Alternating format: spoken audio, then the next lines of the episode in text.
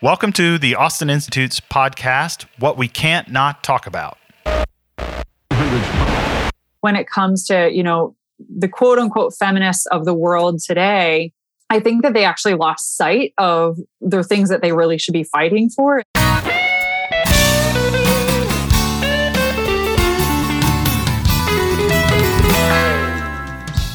Hello, everyone, and welcome to another episode of What We Can't Not Talk About. I'm Dr. Mariana Orlandi, and I must confess that today I'm a little intimidated because my guest is a professional podcast host. Um, her name is Kate Bryan. Hello, Kate. Don't be intimidated, Mariana. We are good friends. So yeah, we are. You just said it. Yeah, I wanted to mention that probably there is only one reason I'm a little less intimidated, which is I knew you before this podcast recording. And yeah, I want to share something about that. But Kate, I mentioned you're the host of a podcast. You're the host of an amazing podcast, I would say, One Girl Revolution. And I really wanted to talk to our audience about that a little bit today. But you're also the recent author of a just published book, just out of the press, Living the Feminist Dream, a faithful vision for women in the church and the world. So, first of all, how does it feel to be an author, Kate? It feels great. It's a big accomplishment. Anybody who's ever even written a paper for college, I feel like that oftentimes can feel like a big accomplishment. And for me, this was kind of a series of papers and things that I was thinking about and things I experienced and putting them together in a book. So it was a long journey. It feels it's crazy to still sit here and like hold a copy of the book with my name on it, but it's been great. It was a huge honor to write that with New City Press and it's an honor to be on your show to talk about yeah. it and to talk about One Girl Revolution. How does it feel also that to, to be on the other side of the interview? Uh, it's exciting. I love it. I love it. So yeah, as usually go, go, go, please. I was going to say, usually I'm the one that has to be like, okay, game time. Like these are all the questions that I'm going to ask and figuring out how I'm going to ask questions. And it just feels, it feels great. I mean, again, like we're friends. So it feels nice just to be in the same space as you, even though it's on a Zoom, just, I feel like we're just catching up over coffee, which is great. Yeah, and since our audience is largely composed of personal friends of the institute and you know parents of students that have come to the institute or that are already uh, still here, our students, the people that know us in Austin. In full disclosure for our audience, I would like to say that yes, uh, I had the pleasure of knowing you and of being your friend when I was in DC. I even remember a karaoke night in DC with you and something like in 2016, and also one thing that came to mind, we actually even lived in the same house. Yes. The, uh, this house that got passed among girls with certain principles and certain ideas and would just, you know, been passed through generations. I don't know if it's still the case, but I guess it is. I think it's still the case. Yeah. None of, I don't think any of the people that were there when we were there are still in the house, but they've just passed it on. And it's, crazy to look back on because it was six women living in the same space. It was a very big house, but it was a really blessed time, I think, to live in in that community and to have sisters and support one another throughout all the things that we were going through throughout our lives but it's also nice to not be in a house with six women. That's very true. That's a community helps and community that doesn't help at times. But maybe, you know, if there are young girls that are considering moving to DC now, they know that they can shoot us an email for one more reason if they need some, you know, advice on where to find a spot. You know, however, are in Detroit, which is where you were born, correct? Yes. And for our audience to understand what brought you to DC, what brought you back to Detroit, would you mind introducing yourself in terms of like your background, your education, and and what first brought you, you know, to DC? Sure. So I am born and raised in Michigan. Lived here, I guess, guess the majority of my life. I have lived in Michigan now. I'm like thinking about it, but I went to Ave Maria College in Michigan before it moved down to Florida. Many people would be familiar with Ave Maria University in Florida. And when they moved down, I decided to transfer to Franciscan University of Steubenville. And I was kind of the typical typical college student at 18 19 years old. I had no idea what i wanted to do or what i wanted to be when i grew up. And so i decided that i was just going to get a liberal arts degree and focus on theology. So i got a degree in liberal arts and theology and then moved back to Michigan, worked for AT&T, just got a job to pay off my student loans. And then I decided that was 2008, 2009, I decided that I wanted to go back to school. So I applied. I had a lot of ties to Ireland. So my family's Irish American, wanted my whole life to go to Ireland. And I had been, I think at that point I had been once or twice, but I applied to a master's program in Dublin, Ireland, and the master's was in public affairs and political communication. So I ended up in 2009 moving to Ireland and studying and then working in politics, working in the Senate there, and then working in PR and media in Ireland. And then after about two and a half years of living and working there and finishing my degree, I kind of got to the point I was at a crossroads where I was building so much of my personal and professional life over there. And so I decided after a lot of thought and discernment that I wanted to move back to the States because I was either going to stay there and build my life in Ireland or it was time for me to move back and really start building my life in the US again. So I moved back, but I didn't, I wasn't ready to come back to Michigan yet. And I still had this kind of fire for politics and political discourse and then PR and media. So I moved to DC. I was like, that's what you're supposed to do if you want to get into politics. And so I lived there for six years. You know, I joke that I did my mm-hmm. time, quote unquote, in DC. And then after six years of living there, I just kind of got burnt out by the political machine. And I started seeing how often people were treated mm-hmm. as political pawns and specifically women, how often uh, women are divided and treated as political pawns and um, politicized through so many different things and issues. And so I decided to move back to Michigan. And I was like, I don't know what I'm going to do when I move back, and still was doing some PR contract work. And then it was when I moved back to Detroit, I was reading this book about the city of Detroit. And, you know, people have a lot of different ideas and thoughts about the city of Detroit. I've always loved this city. And I think it's a city that has so much beauty and the people here are so beautiful. But then there's also a lot of grit. So a lot of people that have been through really difficult times, but also they find so much joy and they're really the world changers in a lot of ways. And there's so many great things going on here in Detroit. So I was reading this book about the city of Detroit, and there are two phrases in Latin on Detroit's flag, and they were written by Father Gabriel Richard. And the two phrases are, There is always hope and it will rise from the ashes. And the moment that I read that, Mariana, I knew that I was supposed to do something for women. And so I was like, women are so resilient. They're so powerful. They're changing the world. They, you know, have risen from the ashes and they always are like the beacons of hope for all of us in the world. And so that's when I really clarified what one girl revolution was. I always knew that I wanted to do something with women, but didn't know exactly what I was supposed to do. Yeah, and I want to hear more about what GERD actually does and some of the stories. But before we get there, I would say that I, from what I know of you, before this move to Detroit, there were two things that probably speak of your gifts and talents and passions. The one thing would be I recall you delivering a talk at CPAC in 2016. So, yeah, you were pretty well known in DC. You were not leaving because you didn't make it or you couldn't make it. So I would like to maybe hear more about mm-hmm. that. And on the other hand, the other thing that was circulating around about you was this very clear message about chastity that you were giving as a woman involved in politics. So, would you tell us about these two experiences before we move to One Girl yeah, sure. Um, throughout my time in DC, I kind of was always straddling two different lines. And I think that's a lot of us, right? Like we're multifaceted beings. And so you might have a nine to five job or you might have a full time job, whatever that means for you. And for me, it was working in PR and media. It never stops. So I was working around the clock for all of my clients and worked for a PR firm in DC and it was amazing. And I loved my job and I loved all my coworkers there but I simultaneously had my own individual things that I wanted to talk about and say. And so CPAC came about because they were looking for someone to speak on immigration. And that can obviously be a very divisive issue, especially being in DC. And there are a lot of people that I would say consider themselves on either side of the issue, you know, either for it or against it. And for me, it was always just a human issue. It was a human rights issue. It was a human um, like a should be a conversation about the humanity, the dignity of the person.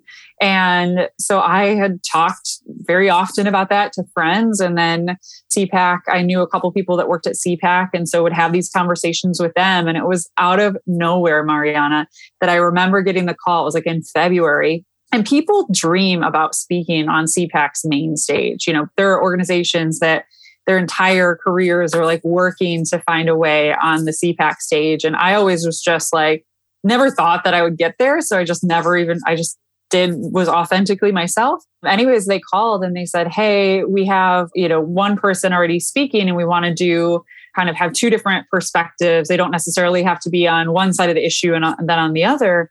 And we just think what you have to offer is really unique. So would you be open to speaking? And I remember almost like falling over, like being on my cell phone and almost falling over because I was like, almost like a panic attack. I don't know what that feels like, but it, that's probably what it felt like. And I was like, um, okay, uh, let me think about it and let me call you back.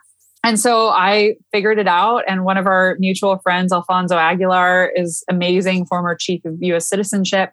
And he was amazing and helped me like write it. And I was like calling him and trying to figure out what do I say and how do I say it and how do I kind of really encapsulate my view of it back to this dignity of the human person. And um, I don't think that there are just two sides of the issue, but that issue in particular is broken. Our immigration system is broken. So, how do you kind of find a way to bridge, build a bridge there between differing viewpoints? So, that was CPAC. And then my article in the Washington Post. So, I had read one summer, it was 2016. Actually, what's interesting is both of those things, now that I'm thinking about it, both of those and things yeah, happened if I may, in 2016. Sorry, Kate, but if I may interrupt, that's exactly when I was there. So I was watching this and I, you know, just yeah. in case someone forgets from my accent, I am an immigrant. So I really remember how those words touched my heart because you went to the core of what being an American means. Mm.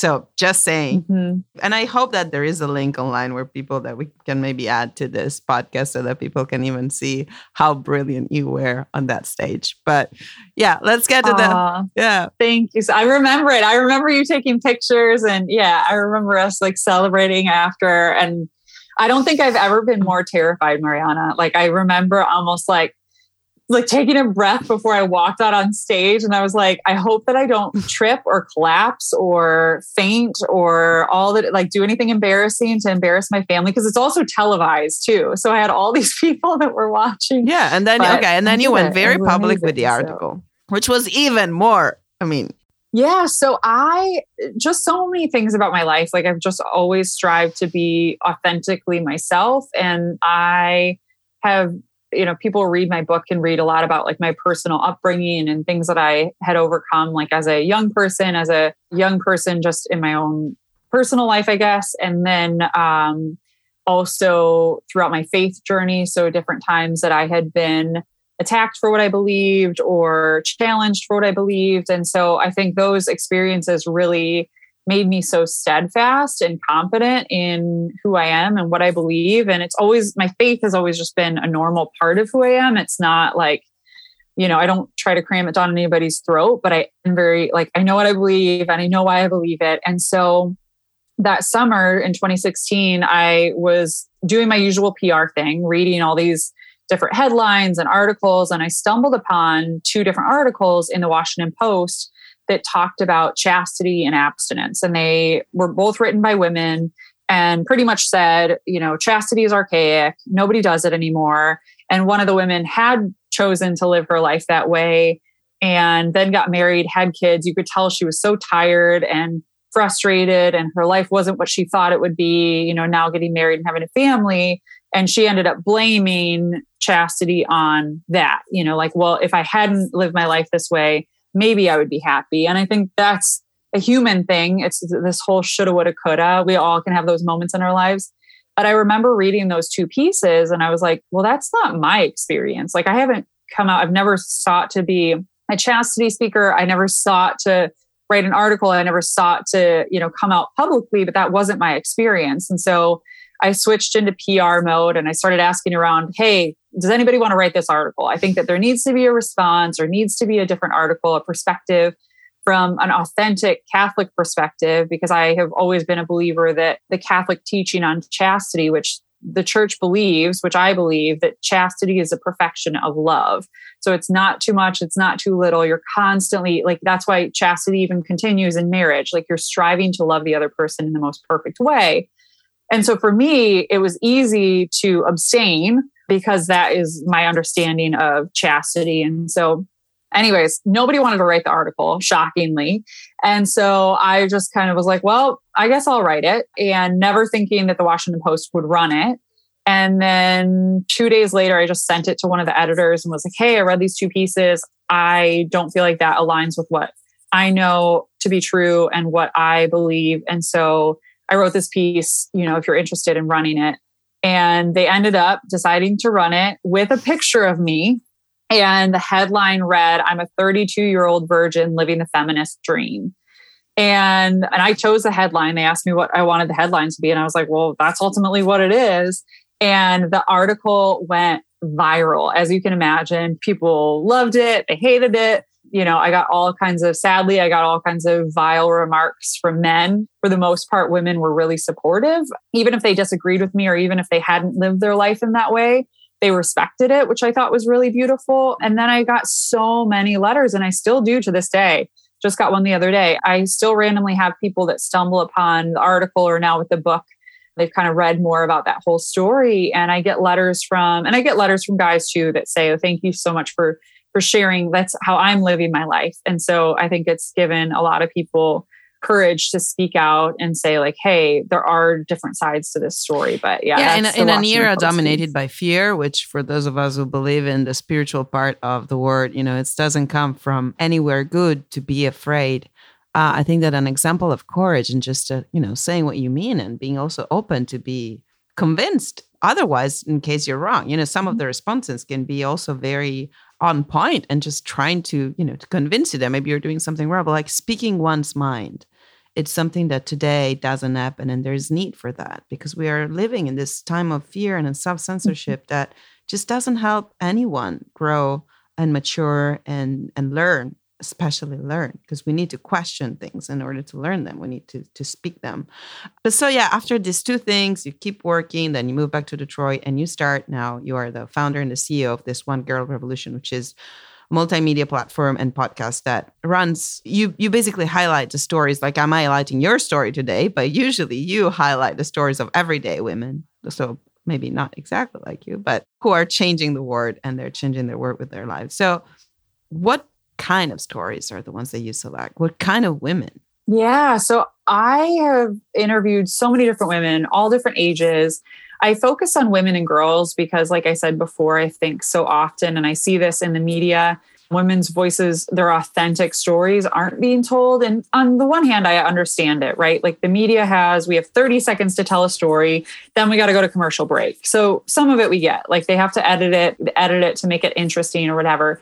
But what ends up happening is a lot of times the story that is told is not maybe the full story, or maybe it's not the most authentic part of the story or you know the most authentic representation of what's going on. And so i really wanted to focus on women and girls specifically for that reason so that this could be a space that was created where women and girls could share their authentic stories tell their stories in the way that they want my job just like yours is to help lead the conversation and like lead it to different things that i think are most interesting or that i think might be most inspiring for people. But it really sparked out of me. I would see stories on facebook that really inspired me or a friend would send me a news article or i'd see something on tv these stories are all around us and I focus on American women because I feel like a lot of times in America we hear about internationally things that are going on but we don't often hear about our own neighbors. And I want One Girl to continue to grow because I want to cover some of the international stories. But for now, I've mostly focused on American women. And so I've interviewed everyone from a five year old little girl that makes coloring books for children in hospitals up to stay at home mom who's dedicated her life to helping those experiencing homelessness, walking around, you know, putting her kids to bed and driving around the streets and giving blankets and food out to um, those who are experiencing homelessness, all the way up to the retired grandmother who's dedicated her life to helping new mothers take care of their babies and learn how to breastfeed or whatever the thing is that they need help and support in, and really building community around these women. And so it's all different types of stories, all different backgrounds, all different races, religion. It's just, it's really incredible. And so what we've created is we have uh, 138 episodes of the podcast. We have a short documentary. Uh, we have a second documentary that's coming out soon, totally different story. And so I'm excited to see where it goes from here. But it started as this little heart project. I thought at, at the beginning, I was like, you know, even if I can cover, do 10 episodes, right? If I can cover 10 stories, that's 10 stories that maybe the world hadn't heard yet. And so now it's grown to hundreds of stories, and I can't wait to see where and I, I, watched your documentary, which is about this women in prison learning and trying to, you know, overcome their time in prison. Do you usually focus on stories of success, like after struggles, or is that a general theme that connects the stories women that I've had, you know, something to struggle with or that's a great question. I would say a lot of the stories are are success stories, you know, women that have come through a trauma or survivors of human trafficking that now are helping other women. But just as equally, I'm also interested in the stories that are still being written. And I really think that all of our stories are still being written. And so it might not seem to the outside world, it might not seem like a success story. And The Girl Inside is a great example. You know, I took a film crew in to highlight this professor that taught storytelling to incarcerated women at county jail, the largest jail in the world, and also to include the women, like the women that she was teaching. Because to me, they're also success stories. You know, they are on this journey through life, they have a purpose, they have valued. So it's really like any story that really highlights the value and purpose of women, focus on dignity, right? Like all these words that I've mentioned about you know, when I'm thinking about my work in DC or my speech at CPAC, like it all to me comes back to human dignity. So these women, I'm just always looking for ways and ways to open people's eyes. And so the girl inside was such a powerful piece because we see a lot of things in movies, you know, about jail or prison. And, you know, you think that somebody is really bad and then they did something bad and they deserve to be there. And I never, you know, I hope they, they rot in jail. You hear these kind of things that people say. And I look at these women in the documentary and I look at people that are incarcerated and we don't know their story necessarily, right? Like we don't know how they were brought up. We don't know the struggles that they went through, but their life still matters just as much as ours do. And so, yeah, I love the struggle stories just as much as I love the success stories. And to me, those women are on a journey. A couple of the women from the documentary have gotten out which is amazing and they're getting their lives back on track and so they're like it's a continuation of their story but even in that moment when they were locked up in county jail they're a story that deserves to be told their voices matter just as much as any of ours and so I think it's a little bit of a both and, but a lot of the stories are success stories. Yeah, thinking about the comment about the you know the people in jail, and I worked as a criminal lawyer in the past, and that's my background. And if there's one thing you learn in defending clients and is an attitude that you have when you're defending people is that there is no there's nothing that people do or commit that you would not have done or might not have done were you born in their own family in their same family and being under the same circumstances. So there is the sense sense when you say you know oh i hope they rot in jail. You don't really do because you would not want to be on the other side. And and there are things that are part of our experience which i hope you can tell us if you agree that there is something in common that, for instance, many of the times we know that the stories of the biggest struggle in life for women, but for men equally, are when the family behind is not a strong family. You know, and when there are issues there, then it's easier than these issues continue in our adult lives. Have you found, you know, in the stories where, you know, for instance, in the struggles, have you found that there was maybe a wrong narrative in their life where women you know, women who struggle where they did they have the wrong dream? Because that's something that strikes me about your title, right? So you say living the feminist dream. So I would like to tell you for you to tell us what you mean about feminism, but also what do we mean about dream? Are are we dreaming the right thing? Mm, I like for me, living the feminist dream means that you're authentically living the life that you were created to live. And so that can look a lot of different ways. Um, there are a lot of facets to that. And I think back to the Cook County jail, I remember sitting in a circle. So if you watch the documentary, it's only 10 minutes on YouTube. I hope everybody watches it. But I remember sitting in this room and it was this crazy experience actually getting a film crew into Cook County jail then I show up and it's and I want to give pens out to the women. You know, I want to give up pens because I wanted to see have on film them writing, and I also wanted them. It's an academic course, so I wanted them to have a piece of paper, something that they could take with them to remember this day. And I just remember the jail being like, girl, you're crazy. Like, you're giving these people pens, but if you want to do it, like, go ahead. And, and they were worried about safety and different things. But, um, but anyways, we did it. And I remember sitting in this circle and just thinking about how similar I was, how much the same I was to each of these women. And the reality is we're all one step away from Cook County, right? Like we're all one step away from something bad happening.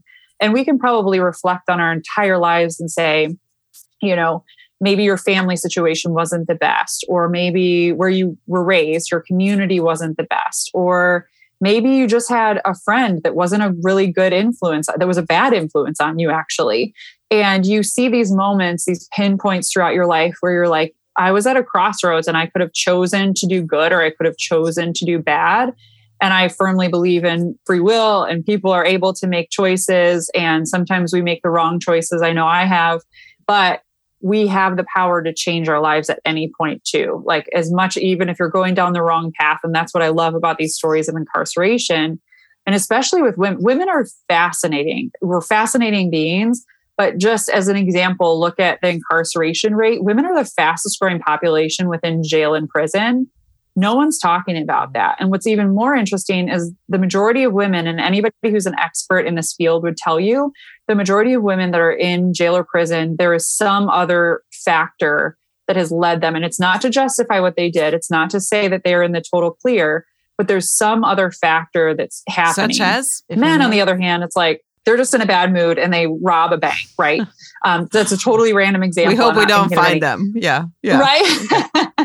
um, but women, they're trying to feed their kids. They have a pimp or a boyfriend or a husband or somebody who is getting them into human trafficking or getting them into crime or there's always some factor. They're either trying to take care of themselves, they're trying to pay rent, they're trying to take care of their kids, they're struggling, they have a sick family member that they're trying, there's some other motivating factor that leads them to end up in jail or prison. And that's not being talked about. And so I've actually done, I did a whole 10 part series on the podcast after The Girl Inside came out because I was like, oh, this is interesting. I want to keep mm. pulling at the thread and learning more about this. And so I interviewed numerous experts, people that were formerly incarcerated, um, professors, women that work with incarcerated women or formerly incarcerated women, all these different perspectives. And it's 10 different episodes. And every single one will tell you that there's some other motivating factor when it comes to women. And so, all the more reason we need to be working on building community amongst women, supporting women, supporting our sisters, you know, encouraging the women in our lives. And I think back to your question about the feminist dream, I think that we need to, no matter who you are, and it's not just women it's also you know men who are listening everybody who's listening we need to do a better job of supporting our sisters supporting women around us that have hopes and dreams and encouraging them even if their dream might seem crazy if I had, you know, there were a lot of people actually that thought I was crazy leaving DC. Like you mentioned, like I had this great career. I was doing really well. I was thriving there. And I just gave it all up and moved back to Michigan to be closer to my family and to pursue this dream of one girl revolution. And there were a lot of people at the beginning that thought I was crazy. And now they've started to see the vision that I had, you know, going into Cook County Jail. There were people that thought I was crazy. And then we got mm-hmm. nominated for an Emmy Award. And so I think that we need to do a better job of supporting women that have hopes and dreams and encouraging them. And would you agree that we should also encourage women to have feminist dreams in the sense of like not dreaming like a man? Because there is something yeah. that you said about what feminism means to you. It means to me authentically, you and authentically a woman. So I would ask you, do you think we live in a feminist world, as most would say? And if you agree, okay. If you don't agree, what is feminism? To, where does today's feminism diverge from what you think feminism is and should be?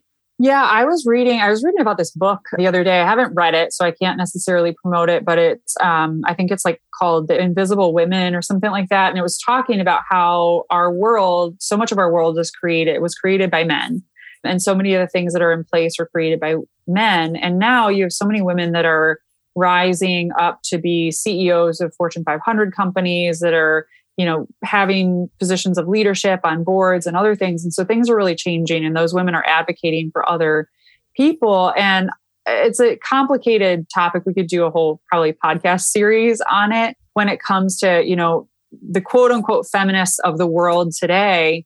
I think that they actually lost sight of the things that they really should be fighting for. And they end up fighting for things that it's like, well, you actually should be just fighting for women to be respected. I think the first thing that comes to mind is the whole Me Too movement and all the abuses against women I'm from Michigan and the whole Larry Nassar case with the Olympics. Right now, the Olympics are going on, and how many women have been have survived sexual abuse or other traumas just because they were trying to pursue their dreams. And so there are so many abuses that are rampant, and I don't see the quote unquote secular feminists fighting for those women and fighting for those stories to be told. And so I think that they really lost sight of the real issues at hand and got distracted by, you know, what they think are like feminist ideals and actually like women aren't respected in the way that they should be in this day and age. Since we are the Austin Institute for the Study of Family and Culture, there's one question that to me is interesting. So we're more or less the same age and we're not married yet as many professionals, as many successful women that have uh, dedicated a lot of years to their education and focused on work. And, and at the Austin Institute, we promote research on the family and on marriage. And some scholars came up with some of the reasons why it could be the case that, you know, there is this high number of professionals in almost 40s, single, they believe in marriage, they want to get married, but it doesn't happen. So some blame it on the market imbalances or I would like to know if you agree that, yeah, that is part of the story, but that there is maybe a very big part of it is that we do not trust each other, that men do not trust women and women do not trust men enough to commit. Mm, that's really interesting. Yeah. And in the culture, you see that play out. That's really interesting because I think, yeah, I think both things could be true, right? Like the market and like the people, every single person has probably been on a lot of dating apps and have really tried to put themselves out there. I think there are a lot of facets to that discussion that you could break apart. But yeah, people don't trust. We're built, this is a culture of people don't trust one another. You know, they don't trust their neighbors anymore. We used to live in a society where people could leave their I remember being a little kid and our family like leaving our doors unlocked at night. And now it's like you would not, even in the safest neighborhoods, you would not leave your doors unlocked because you just don't know and we don't trust people. There are reasons not to trust people, right? But I think that's also true. Yeah. In our relationships, like, is this person actually somebody that I want to commit myself to for the rest of my life and have a family with? And like, what if they're hiding something? Um, even though we live in the day and age where you can find out anything about anyone just by Googling it. So it's weird that we don't trust people. But I think that you're right. And so we need to trust people in the little things and find ways to, we need the family for our society to continue on. You guys know that better than anyone through your research and through the work that you're doing. But, you know, we need to engage people and encourage good, strong marriages and families because that's how the society is going to go forward. Because if I may, there is something you know that you said about the feminist dreams, and I'm wondering how many of these girls or women are married and are you know in stable marriages and have been helped. Because you mentioned how we need men to support the feminist dreams, and what came to mind to me is that absolutely, but we also need to help men pursuing their dreams. And I was wondering if, you know, if some of your friends or the closest friends are thinking about the one man revolution because I do see and I hear from men who are actually not very sure of what they could do, should do to become the real man of tomorrow. The man that, as a, a real feminist, someone that really believes in their being um, being a woman, what do you need from me, right? So the man who doesn't know am I supposed to provide or not? Am I supposed to be the half of the family or not? Am I supposed to be taking, and if so, how and when? And how do I gain your trust? How do I support you? So, do you think that there is a need for the one man revolution or? Yeah, I think so. And actually, when I first started One Girl Revolution, I had people that were like, When are you starting the one man revolution? And I was like, Well, I am one person. I literally am the one girl revolution a lot of the time, doing the podcast and doing our social media and all the different things that have to be done. But I think there is a need. I agree with you. There is a need for men to be empowered. And I know that there are some kind of brotherhood social media pages and organizations that are kind of starting to pop up. And I hope that we see more of them. I hope that we have more spaces like that because our culture, we really have become a culture of insecurity. And I think with social media, social media is one of the greatest connecting tools, right? Like there are stories that I come across for One Girl Revolution that I never would have even known about or been able to connect with the person without social media. So I'm so grateful and it's such a great way for us to stay in touch. I mean, even you and I like being able to like follow each other's journeys mm-hmm. and like where we are and what we're doing, things we're doing. It can be such a great connector tool. So I'm not completely attacking social media, but on the flip side, it's turned us all into these insecure beings, you know, where it's like you see people hanging out without you and you're like, you become this little kid again, like, oh, they're hanging out without me. Like, why didn't I get invited to that party? Or why didn't so and so tag me in that thing? Because I, you know, I, they should tag me. And I find myself doing it. And I know that men deal with that too this insecurity, like, I'm not worthy. And maybe that's part of it too with men. Like, I'm not worthy of this woman who's doing all these amazing things. And I think about that especially with a lot of our friends or a lot of our single girlfriends. You should ask a guy about this question at some point because I'd be curious what guys would say. But I see a lot of women that are doing incredible things. They want to get married, they want to have a family, and they're open to it and they are ready for it. They've saved up money, you know, they've set themselves up well to be able to leave their careers or do their careers part time or continue full time doing their careers. And they've really established themselves, but it's almost like men are don't feel worthy of these women because it's like, oh, well, yeah, yeah, I, I don't want to be controversial and, and end it, you know, this podcast, but I would land it with an open question also for our audience that, you know, they can email us and say what they think if they disagree. But I also think that, yes, there is a part of a man feeling that is not worthy of it, but that maybe another reason is, well, do you really need me? Mm. Right. Because the man could ask, well, if you're so well prepared for your career, you're so well prepared for whatever happens, you have lived in Ireland, you know, or you have lived like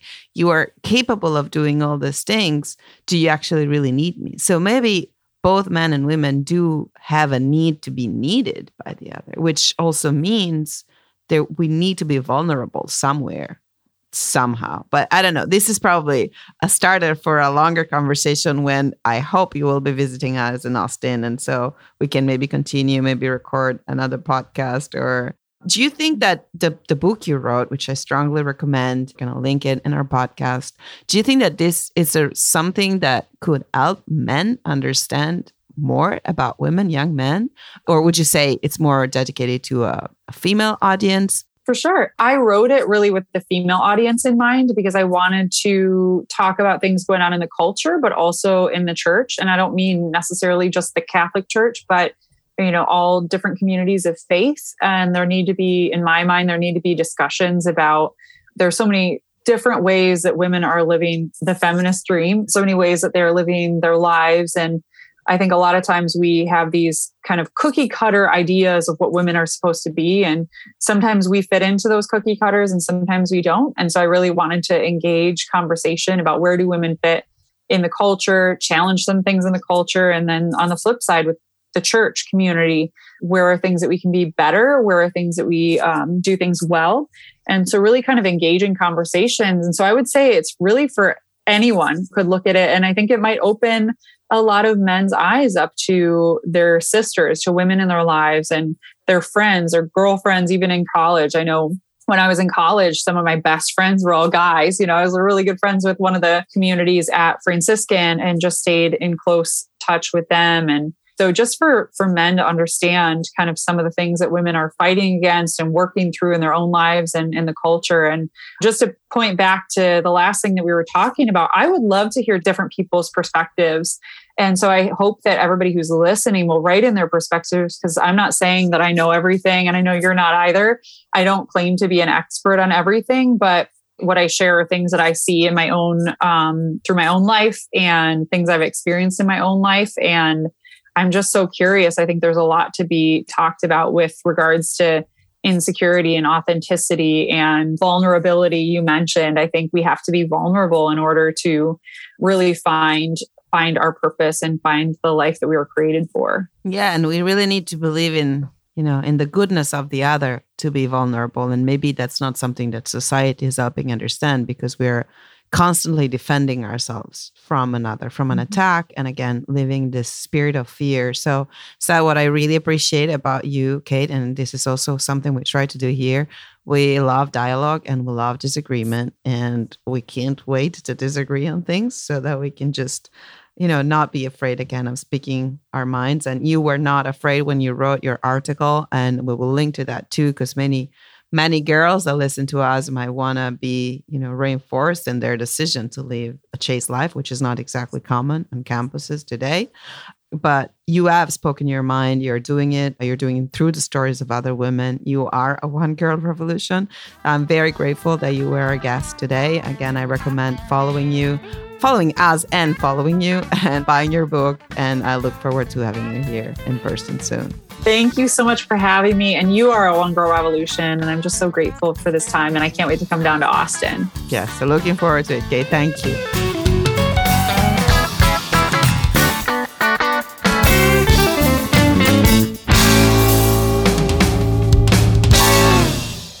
Thank you all for listening to the Austin Institute's podcast, What We Can't Not Talk About.